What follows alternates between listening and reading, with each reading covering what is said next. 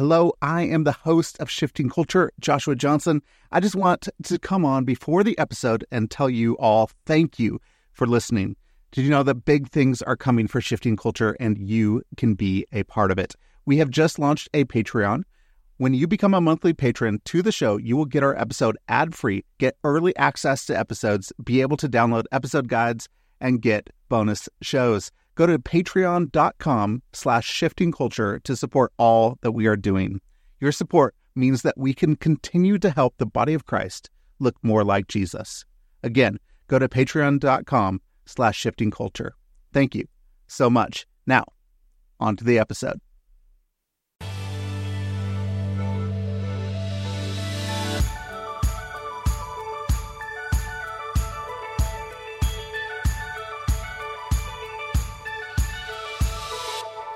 Hello, and welcome to the Shifting Culture podcast, in which we have conversations about the culture we create and the impact we can make. I'm your host, Joshua Johnson. You can go to shiftingculturepodcast.com to interact or donate. Well, I'm excited to share this episode with you. Today, we get to talk to Liam Burns. Liam and his wife Rachel work in a township in South Africa with All Nations, walking with others over the long haul to bring about kingdom life.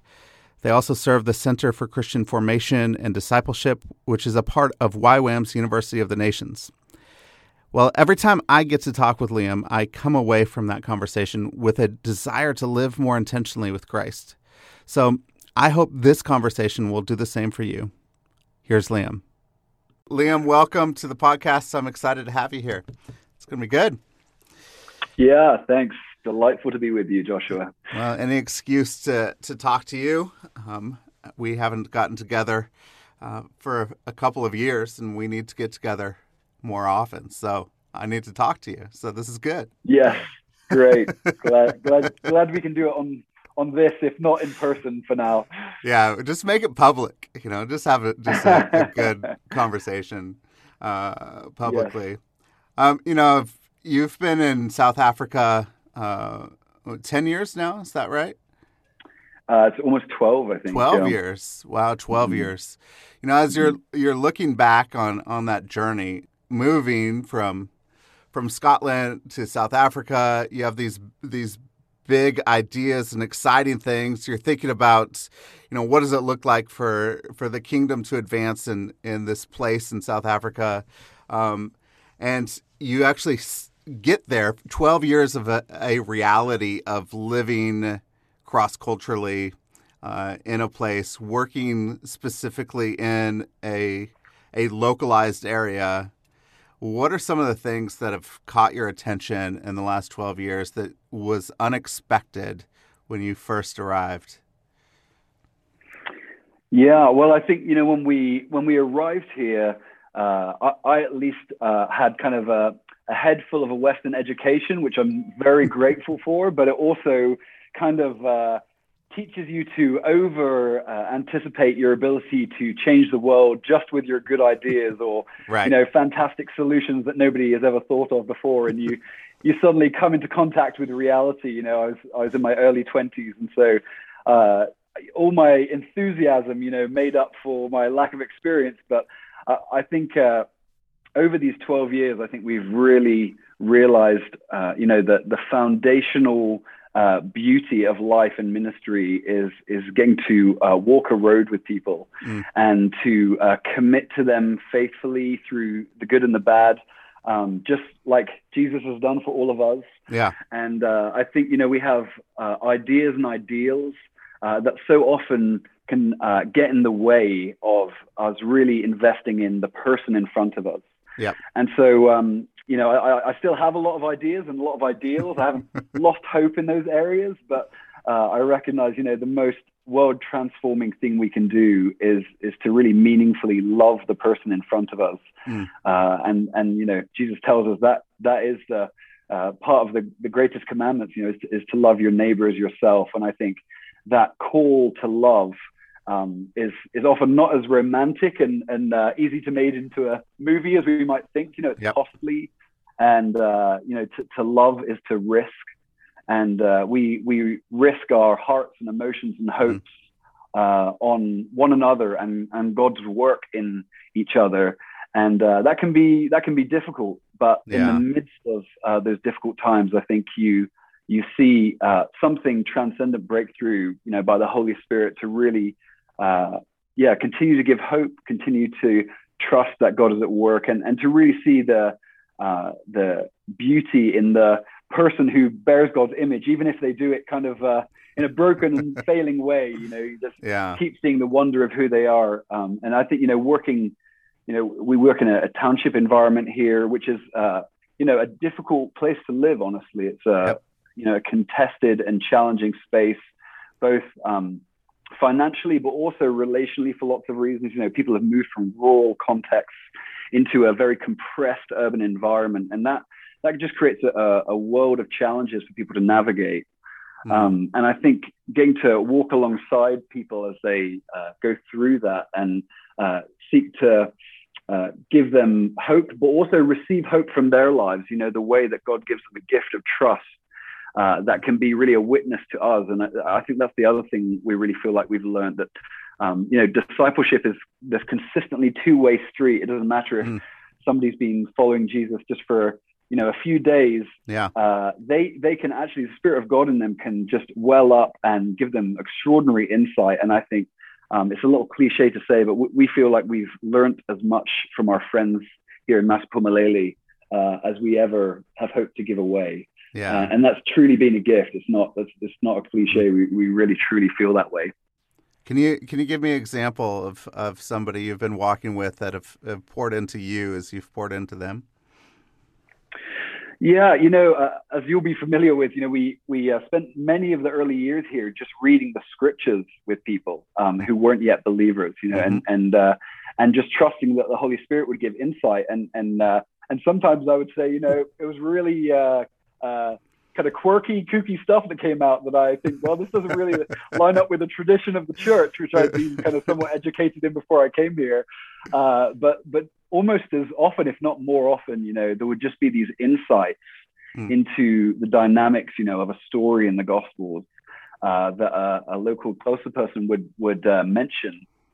And I just would think I've just never seen it that way, and and I realized so much of my Western cultural background had um, taught me to think in very individualistic ways and very right. um, kind of inwardly focused ways. Uh, and, and, I started to realize that uh, yeah, my friends here in South Africa actually had much more in common culturally with um, the space and time that mm. Jesus was living in, and therefore they intuited so many of the things that were happening there in ways that just um, yeah, radically reoriented my own approach, both to the scriptures, but also to discipleship and my own faith uh, entirely to, to realize how irreducibly relational the whole thing is. Mm. So, how do you think that, you know, we in the West can can actually take our blinders off and see things from another perspective that take away our subconscious, uh, you know, biases that we have that we don't aren't even aware of that we're not seeing something um, how can we reorient ourselves so that we could see it from different angles? Yeah you know one of the things that is true of you know the time that uh, jesus walked around the middle east and is, is true for much of africa now is that people live uh, together and uh, they they kind of live their lives openly uh, whether they wish to or not before one yeah. another. You know, it's very hard to have secrets in uh, in, in, these kind of compressed environments uh, that live so um, relationally. And I think you know, for us in the West, uh, our our definition of success is you know a, a, bigger house with more distance from our neighbors. You know, a bigger yard. Yeah. Or uh, a second car, so we don't have to get on the bus or something, you know. And so uh, we've we've kind of seen those as the markers of our success, mm. when actually uh, often what they do is just um, create a much more difficult individualism where, you know, if we look at statistics in the West, there's, there's so much um, anxiety and depression uh, and, and, suicide even. And I think these are um, the fruits of a culture mm. that has forgotten how to uh, connect and belong. And I think, you know, uh, the social media and the internet is, is, contributing that. There's lots of goods to those things, but I think they've all created much more distance right. uh, in relationship. And so I think, uh, you know, church community, as difficult as that has been for so many people in in recent history, um, both you know with COVID, but even even the pressures of living in a church community with a Western sense of privatized religion and you know this is my business and not yours. you know those things really make it difficult to uh, live openly and therefore to to live the type of lives that we're invited to through the hmm. Gospels. Mm. And I think uh, that's that's one of the things that uh, our friends here really taught us is that um, life happens alongside one another, and um, we're often searching or hunting for stories or quick outcomes, or like yeah. let me apply this strategy, and then this outcome will happen within this kind of you know short time period. Uh, but you start to realize when you you live in relationship with people that none of our stories are up and to the right like a nice Excel bar graph. You know, yeah. like all of our stories have ups and downs, and and God promises to be with us in the midst of all of those things. And uh, and and our friends certainly have um, sufferings as well as victories, uh, and they really showed us how to walk alongside one another, and and they've walked alongside us in difficult periods in our own lives. It's been an extraordinary gift. Wow. And that's getting a lot harder in the West, I would say, to to really walk closely with people. Even if you choose it, it's there was a lot of cultural uh, kind of pushback against it. You have to be extraordinarily intentional these days. Yeah, I, you know, especially because um, most church experiences in the West are you're driving to a location. It's not something you could even walk to. You're walking to or driving to a building that you get together, you see somebody once a week, and then you leave. Maybe you have a small group where none of the other parts of your lives intersect with one another, but you get together once a once a week and and talk about your problems, study scripture, mm-hmm. and then leave, and you never get to be with one another. Um, do we need to do something to open ourselves up to uh, our neighbors, people that are really in close proximity to us that could help us in our sense of of attachment and belonging to one another as we're walking out our faith with Christ? Yeah, you know, it's uh, I've been kind of really fascinated by um, the the Benedictine monastic tradition. They have a, a series of uh, virtues and, and, commitments that they make when they enter that tradition, and and one of them is uh, stabilitas, which is stability. Hmm. So it's a commitment basically to not move um, hmm. until the Lord kind of speaks to, but uh, I, I, I would say that much of Western culture is very fluid, and we've experienced, yep. you know, the great privilege of traveling uh, and getting to move. And again, uh, the the Western definition of, of, success is to, you know, start with a small house and then move into a better neighborhood and a yep. bigger uh, house. And and and so many people are moving within their lives uh, more times than any other person in, in history, you know, com- compared. And I think that's creating extraordinary stress and disconnection mm. on people, which, which again are things that really inhibit our ability to know the goodness of God in our everyday lives. Mm. And uh, you know, one of the things that we, uh, one, a small example of that, you know, we had during the the recent South African lockdown, yeah. uh, where we were literally uh, legally confined to our own homes and gardens. And so uh, we live in a small town just down the road from Masiphumelele where we've worked, and we weren't able to go there. And in South Africa, lots of uh, these predominantly white neighborhoods. Um, I kind of always uh, uh, joke, half joke that um, you know houses are built like private prisons. You know, it's like, and if you live in a prison, you've got to ask yourself whether you stole something from someone. But yeah. um, in the in these contexts, you know, it's so it became so hard to meet neighbors uh, hmm. in ways that uh, you know we were meeting hundreds of people. We had, we always used to say we've got so many friends in Masiphumelele, and we've hardly met uh, anybody in our in our street, yeah. let alone our town. You know, and so uh, the lockdown afforded us this kind of stability where we literally couldn't leave our house for you mm. know uh, like it was like six or seven weeks, maybe more, and in that time. Uh, we started uh, we started a, a, a semi illegal uh, gathering where we basically all of our neighbors we we, we would go and sit on the verge of our house Yeah. by the road, you know, which is still kind of like our feet, uh, our bums were on the grass, which is illegal, and our feet were on the road, which is illegal. And uh, you know, we just took a little glass of white wine, which is uh, a great thing to enjoy in South African summer. And uh, we kind of sat there, and then uh, at five o'clock, we did it every couple of days, and we have some close friends just down the road here, and they did the same thing. And soon, all of our neighbors were coming Mm. out because Wow. they kind of be peering out of Yeah. their windows, you know, seeing us sitting out there and talking and joking across the road. And, and so uh, by the end of the time, it was it was a you know it was a community date. You know, everybody was coming out at five o'clock, and we learned everybody's names. And a couple of our neighbors had babies during that time. Wow. And, you know, we saw them go to the hospital Yeah. under lockdown and come back and find out the names and the gender. And and so uh, I, I recognize, you know, just staying still for a period. And you know, we've lived in this town ten years.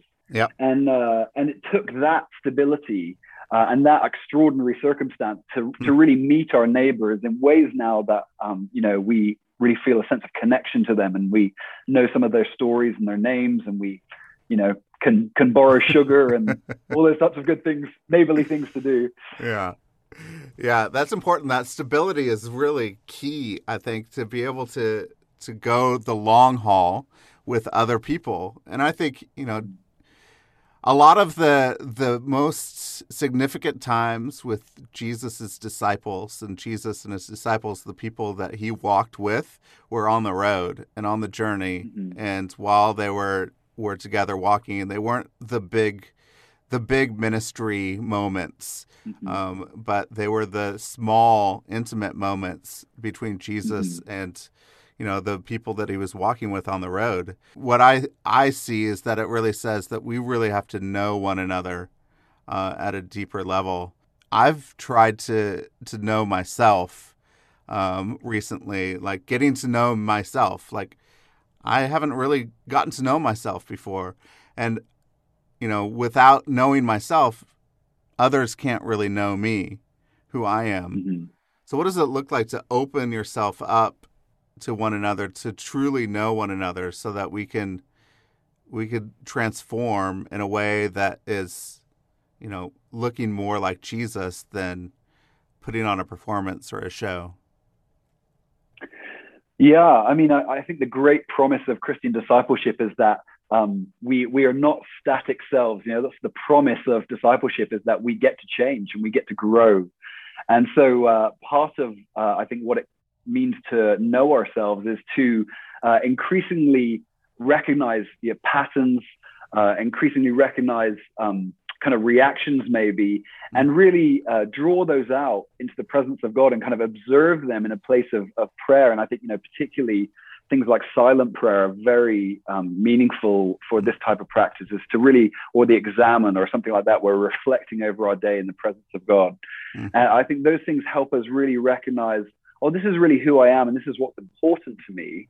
Mm. And, uh, and, and just because we've discovered that, not to decide, you know, we, we have a kind of fixation on our authentic selves, yeah, um, but actually we're invited to be changed, you know. And so there are some things we're going to discover about ourselves that we need to go, hey, I, I need to reroute this pattern of uh, this this habit, you know, or I need to change uh, the way I react here, and not just through a kind of forced movement of will, but through really recognizing uh, who who I am through what I've done, because you know the, the scriptures tell us that's how to know who we are is to Mm. look at our actions, both you know um, both the conscious ones that we would like people to see and the ones you know where a word slips out and we go, well, I didn't mean to say that, but actually you know psychoanalysis helps us realize that you mean everything you say, you just might Yeah. regret some of the things you say out loud, you know. Yeah. And so um, I think kind of looking at that and, and recognizing, oh, I have an opportunity to reflect on my actions. Mm. And actually, the invitation of Christian community is for us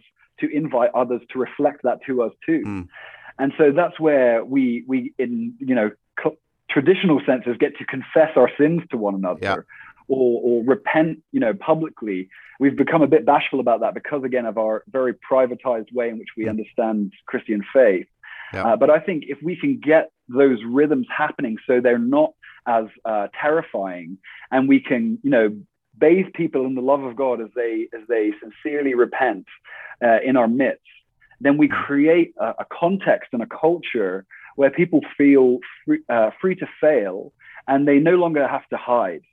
And I think you know that's uh, something yeah. that is so uh, so important for us is to cultivate places that don't um, yeah where where when we share our you know innermost uh, senses about who we are, mm. we don't demand that people accept them just because they came out of us. Yep. You know, they're not just good because you discovered them, but to offer them to others and, and invite uh, feedback and perspective mm. in a safe place yep. that isn't going to create shame. You know, I think if we can uh, really uh, exercise shame from the context where we're living together, um, then I, I, think it, it solves so many of the challenges of Christian discipleship because then people aren't convinced they need to hide in order to be accepted.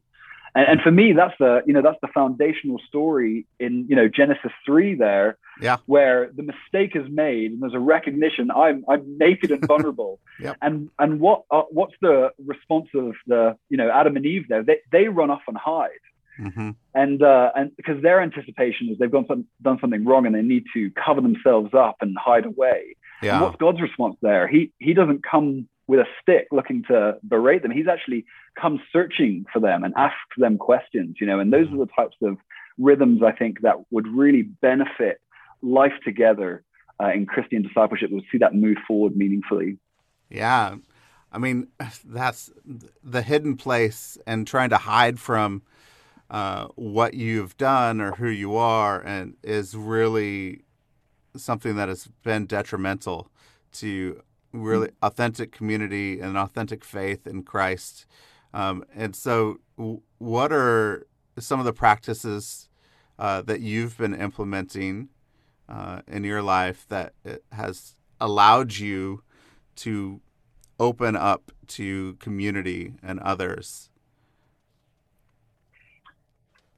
Yeah, you know, I think um, what one of the one of the challenges uh, I recognize from again my my kind of Western context is that we uh, we are living in an age that uh, a philosopher Charles Taylor called expressive individualism, mm-hmm. which is basically kind of this idea that um, I uh, I have a, an inner self and I need to figure out a way to work out what that is and then express it in the world. Mm. And somehow yeah. my unique contribution is the most important thing that I can offer.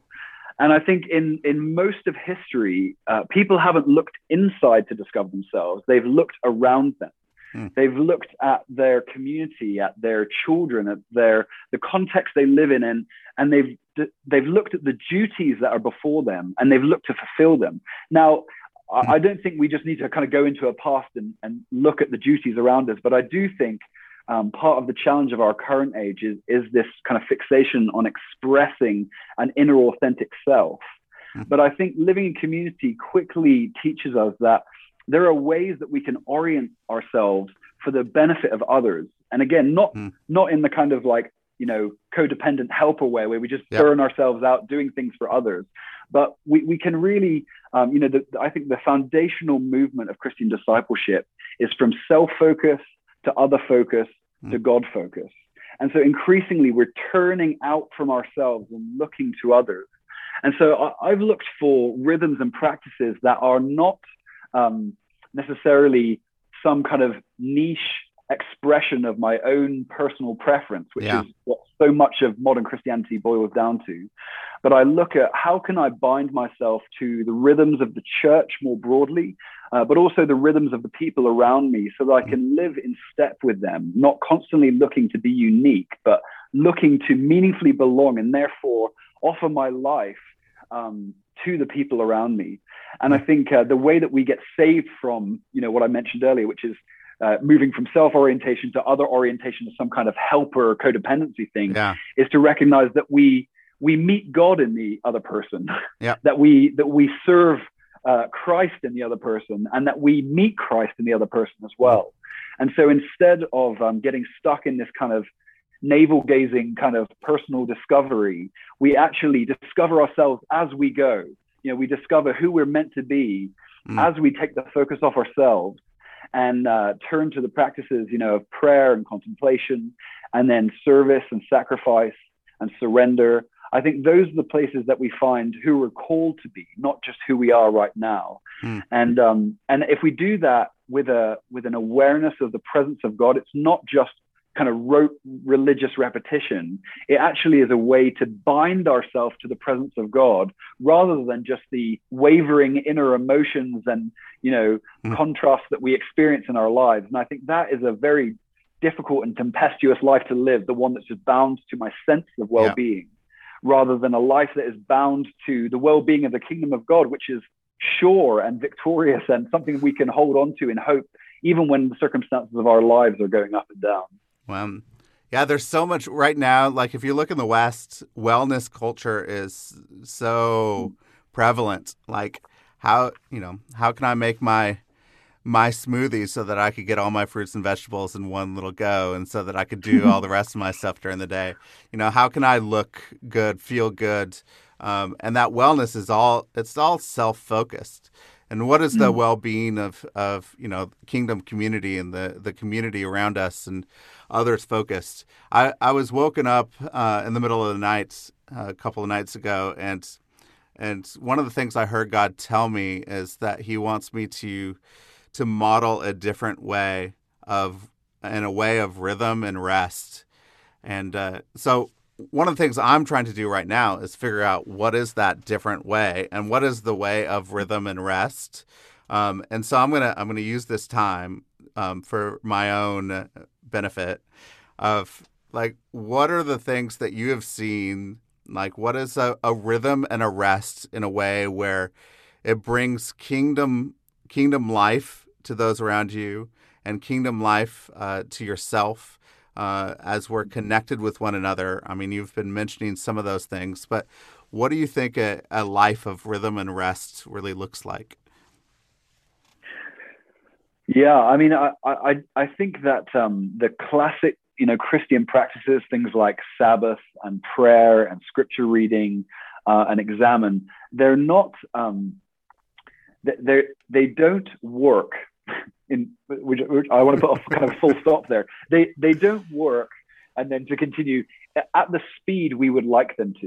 You mm. know, I think we're very used to uh, you know the silver bullet yep. desire of the Western culture is like find the thing that works, and then this is going to be the thing that that figures out the whole thing. Yep. And um, and you know, again, looking back in Christian history, people who were gathering together in committed communities of discipleship, they created rules of life and uh, and they kind of bound they entrusted themselves to the spirit of god in those rhythms and so i think one of the challenges for us because um, our wider culture and then our christian culture has um, kind of capitulated to this desire for the spontaneous mm. and this desire for kind of or, or, you know there's a whole publishing industry and a, a whole kind of media industry based on fads that right. kind of continue as continue to sell as an idea and then pull it back and go, no, actually, it's this idea, mm. and it's keeping, you know, consumer culture moving forward, but it's not creating Christians.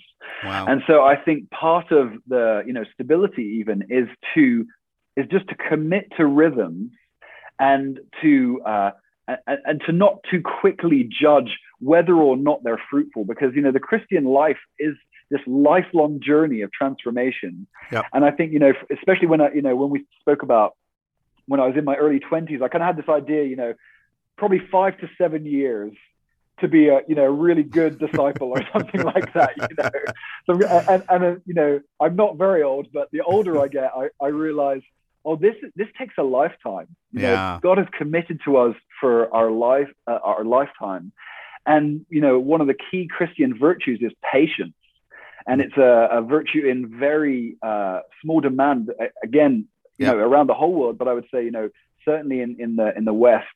And so I think having having patience uh, to commit to rhythms. And and you know you can reflect on them maybe after two or three years and going is this is this fruit bearing? I think that would yeah. be a helpful thing. But you know I think many of us are you know trying out Sabbath and then three weeks later we're like well that didn't work. I'm still stressed and tired you know?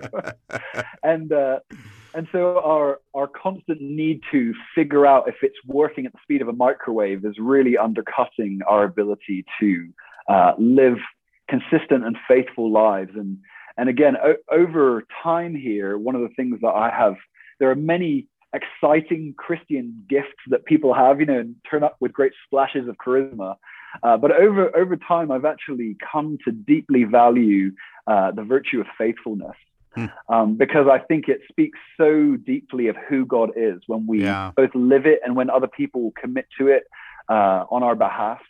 And um, and so I think part of the, this uh, this rhythm and rest is just a faithfulness to it. Hmm. And I think um, because of our performance anxiety, we want to figure out is it working? How can I tweak it? Um, all that kind of stuff. And I think it would do as well sometimes to engage in some of these disciplines and just to not um, analyze it from a performance perspective and yeah. just commit to it and see the slower work that it does within us yeah. rather than looking for a quick fix. Yeah. I mean, how do I not analyze it as a performance? Like I'm an Enneagram three. Like that's all I do. analyze things. How am I winning? Performance. yeah. and I, I got to win this, right?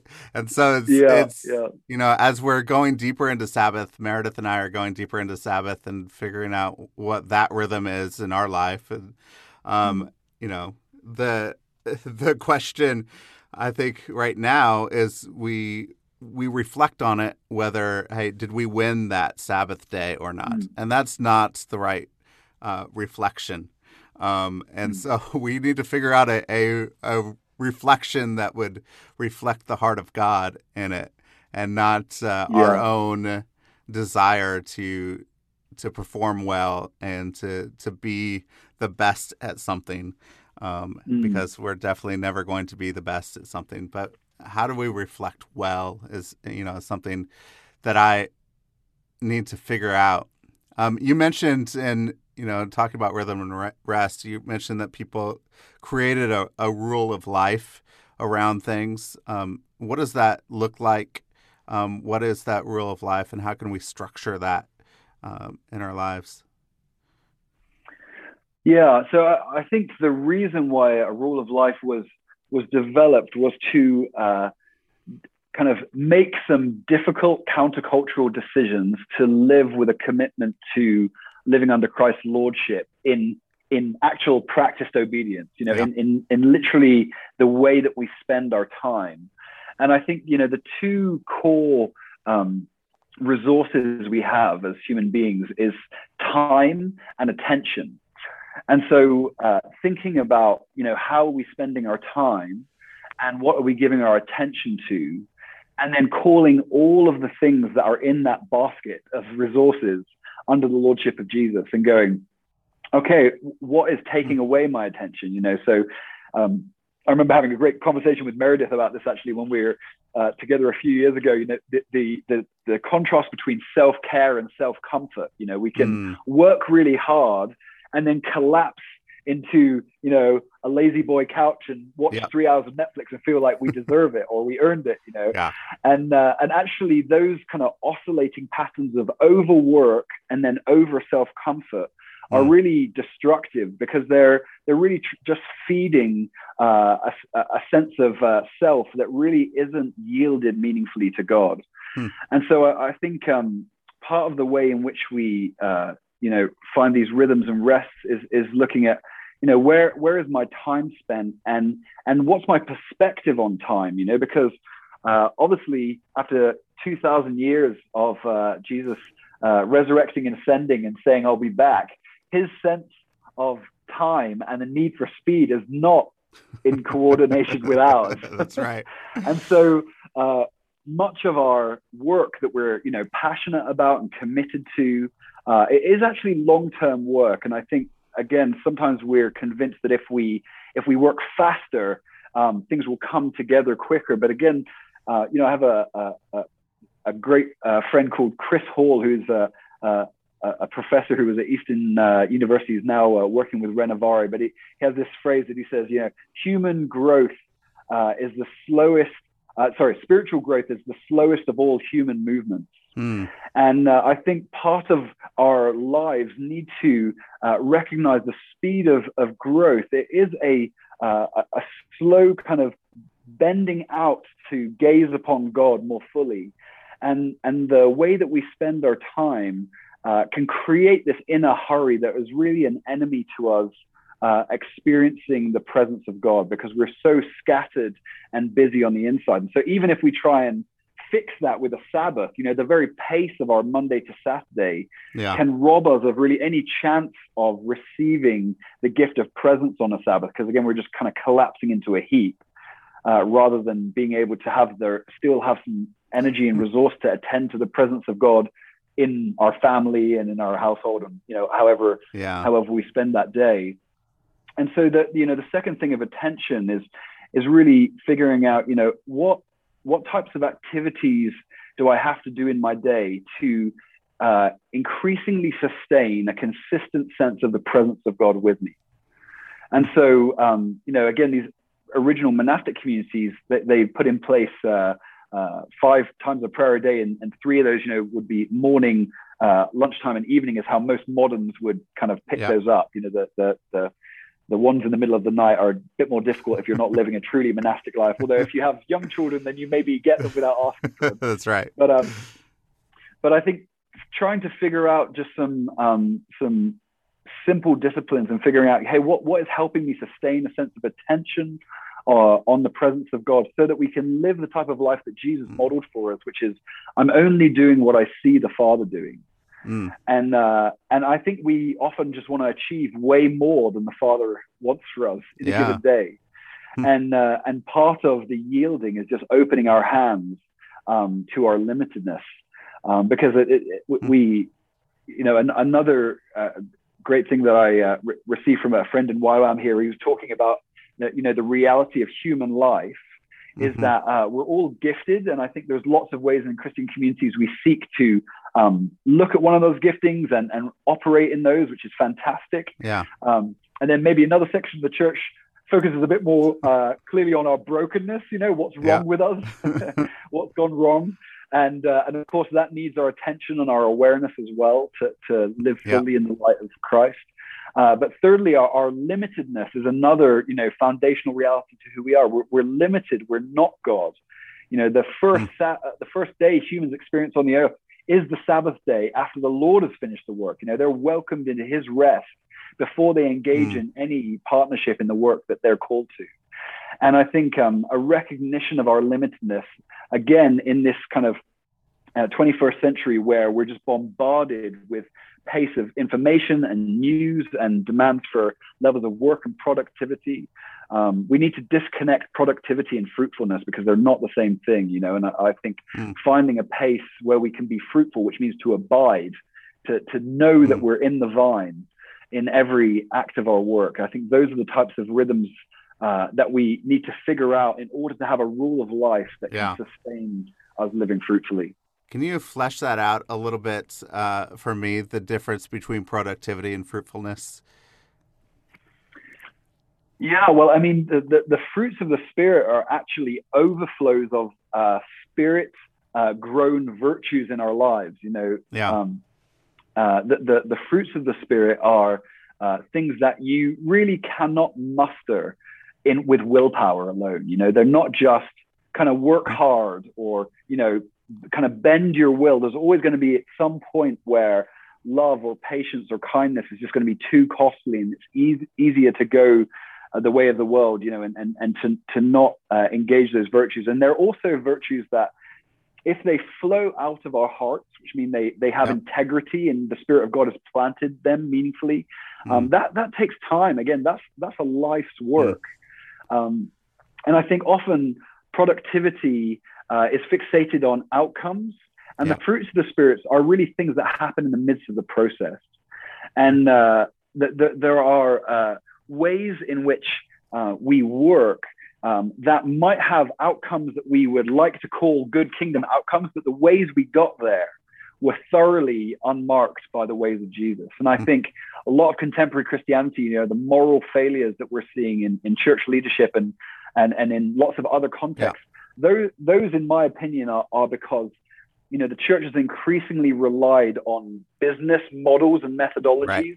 that fixate on productivity and outcomes rather than saying hey it really is the way we get there it's it's all in that you know when jesus says how are people going to know you're my disciples he says it's by your love for one another and that's what happens on the way Yeah. It's it's by the quality of the relationship that comes together to pursue the task. It's not that we just kind of, Mm. you know, stand in a circle and rub each other's backs. We really do get on with partnering with God in mission and going somewhere. But the way we do it is almost as important, uh, if not maybe it is as important as where we arrive to.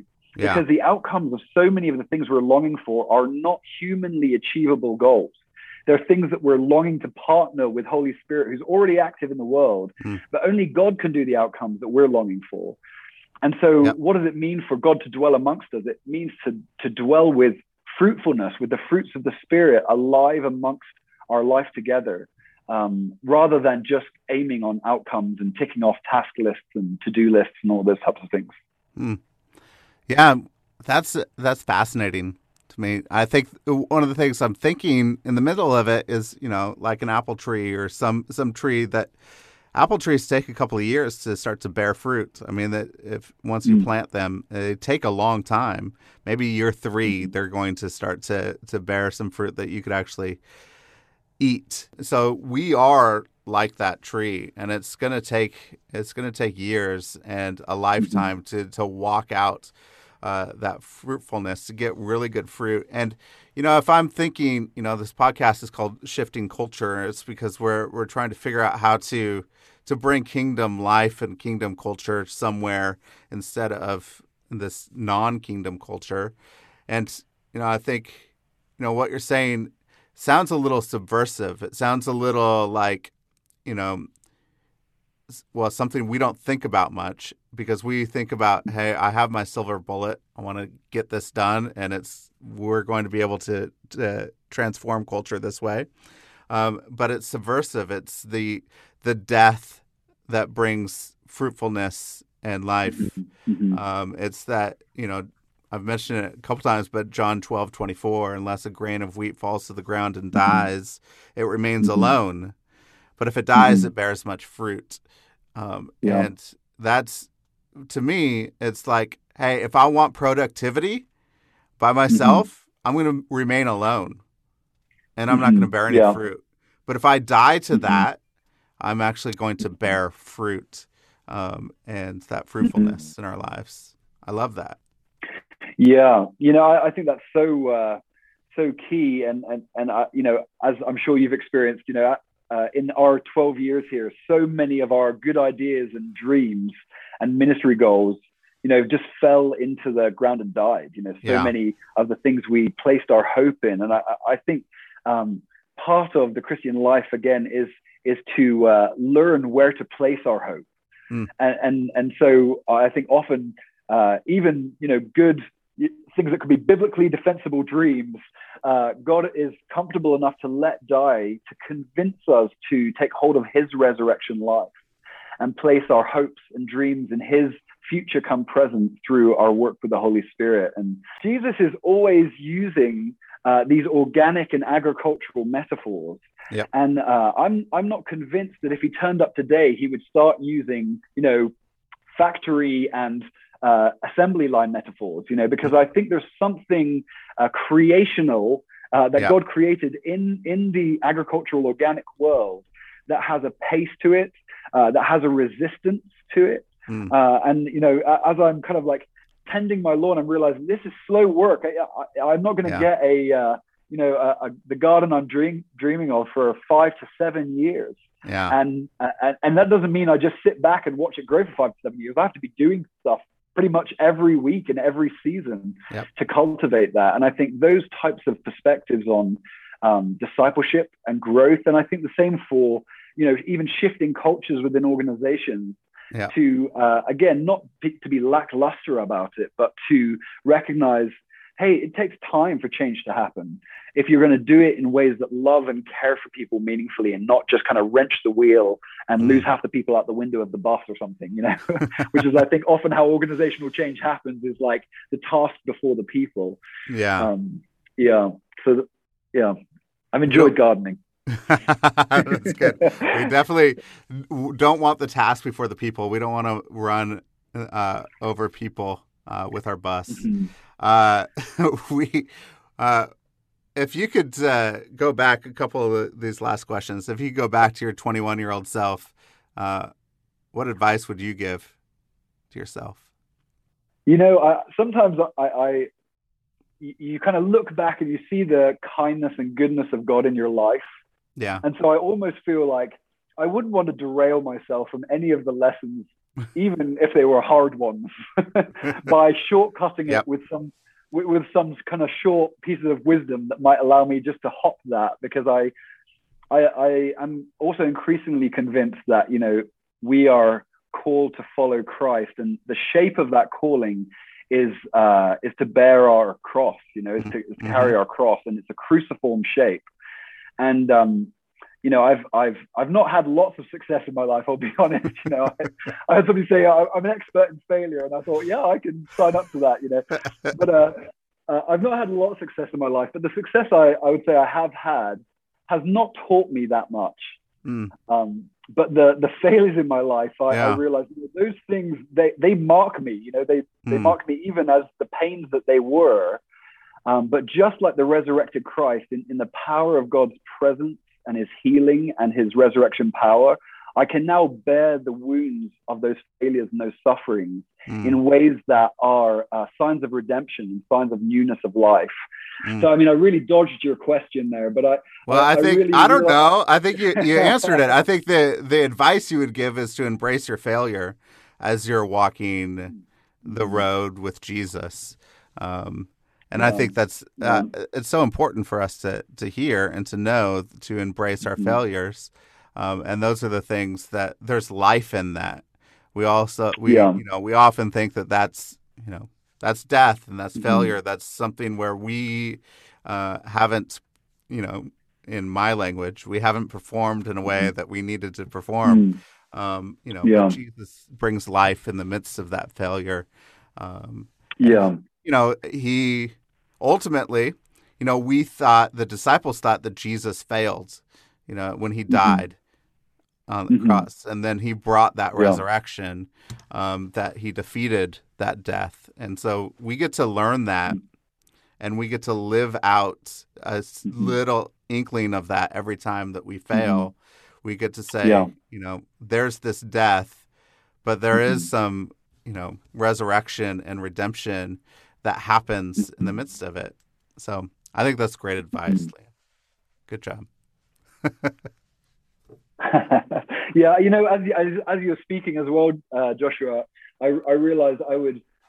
I, I think uh, one of the challenges in those years of be, uh, uh, in your twenties uh, is is is not being convinced somehow that you are deeply beloved of God, and I think Mm, that actually is something that um, so many of the the challenges and the missteps in ministry, I Yeah. think, come from uh, deep-seated roots of people not quite being sure that they're deeply beloved of God before they even engage in, you know, a missional calling or engage in, in Mhm. doing something for God.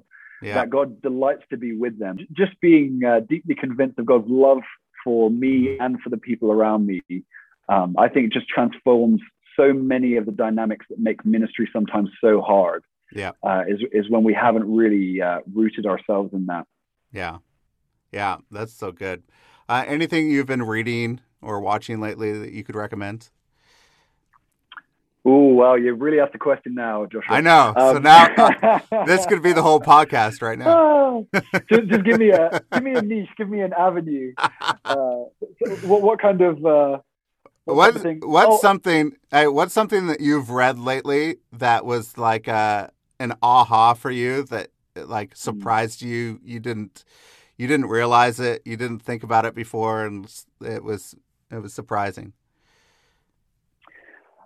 Yeah, so th- there's a there's a book uh, by uh, an an American uh, theologian called uh, Andrew Root, who uh, is in, been engaged in uh, kind of youth ministry and youth evangelism Mhm. in the U.S. actually, and uh, he's writing a series of books. But the one I just read was called Faith Formation in a Secular Age, Hmm. and uh, he, you know, parts of the book are, are, are reasonably dense, but he does an extraordinarily lucid job of uh, explaining the the movements in Western culture that have made our have have shaped faith. You know, we, we're always somewhat a product of our culture, and, and faith is obviously irreducibly transmitted in the midst of our culture. But I think it was very clarifying for me to um, just recognize, well, discipleship in our age has some really uh, particular challenges as well as some extraordinary opportunities. And I think so often, um, you know, and I, maybe I've spoken that way on this uh, podcast a little bit, kind of berating Western culture as you know this kind of post-Christian wasteland. But there, I, I truly believe God is at work and and drawing yeah. people uh, in in lots of ways, and we have some extraordinary opportunities to have you know as Lesslie Newbigin called it a, a missionary encounter with the West to really mm. meet our neighbors in some transformational ways and recognize the spiritual hunger that is at work and um, and really offer them the, an opportunity to uh, come into relationship with the God who has made and loves them and uh, is is it has not been evacuated by the seeming secularism that surrounds them. Yeah, that's good. That's, that's great. Good yeah. You uh, just just give me give me a just a, a few a few books you're reading reading on off off the top of your head. Like, what are something that people should just dig into? Uh, I, re- I, recently, uh, with the uh, master's degree that uh, we're helping staff, read a, a, book called The Divine Embrace uh, by uh, a, a, theologian who's now passed away called Robert Webber. Mm. He was hmm. at Wheaton, and it really is a, a story of how different seasons of the church changed the ways through um, en- engagement with their culture. They, they changed their practices in ways that really we we lost something from the days of those early Jesus followers, something that a holism they had at different times and periods. We, we have kind of jettisoned one thing or another, um, sometimes with good reason. You know, so you think about something like the Reformation. There, there was a reaction to, to, a great difficulty that was happening in the church. Yeah. Um, but now we're not in that same period of history, and so potentially that reaction was an overreaction. We can yep. we can return to some things. So that was a great book, uh, The Divine Embrace mm. uh, by Robert Webber. Um, there's a fantastic uh, short book. Uh, I've, I've, read it a couple of times now. It's only 150 pages or something, uh, but it's uh, it's by an Australian theologian called Ben Myers. Uh, he mm-hmm. wrote a book, uh, a, a, introduction to the Apostles' Creed, which again sounds very like hmm. maybe liturgical and, and kind yeah. of Anglican for maybe most of your listeners. but it was it's a fantastic job of reflecting on how the church came together um, to really, uh, you know, the Apostles' Creed is, is interesting because unlike any of the following creeds, which all just popped up out of a, a desire to uh, push back against some heresy. So the Nicene Creed was to put, push back against Arianism. You know, the mm. Apostles' Creed is the earliest creed, and it's probably the most widely used in worship services across denominations and nations around the world. So it's a, uh, you know, and, and, it really is a uh, a creed that just tells the story of God hmm. uh, from uh, and tells the story of Christ. And so he, he does a wonderful job at bringing up some ancient church thinkers in very accessible ways. And I think you know we could do a lot worse than looking back to the early church and hearing some of their wisdom because some of the you know pluralism and Gnosticism that they were swimming in is, is not that different, not that far away from, from the cultures and contexts we live in now. Yeah, well, thank you for a, a, few of those, and I know that you know if anybody wants to know more of Liam's recommendations, they can su- subscribe to uh, the Lectio letter that you that you That'd write, yeah. and uh, you, you, give some some things things that you've been been reading and and listening to, mm-hmm. and they're great recommendations. And uh, what you write in there is really always thought provoking and you know, thank you, Liam. You know, today every time I talk to you, I I come away with a with a desire to live more intentionally. Um, and that's mm. the the biggest thing that I get every time I talk to you. Um, and so, thank you for for that. And again, I'm coming away from this to live uh, a more intentional life with Jesus. Um, to put away my productivity lens and uh, hmm to live in a, a fruitful way with with Christ. And so, thank you for that. And uh, it was a it was a privilege, uh, and it's always fun to talk to you. Yeah, well, thank you, Joshua. Your and Meredith's friendship has been such a blessing to to our lives. So the the appreciation is mutual. That's great. Well, give my love to Rachel, um, and hope to see you in person soon. Yes, we pray. We pray. yeah. Very good.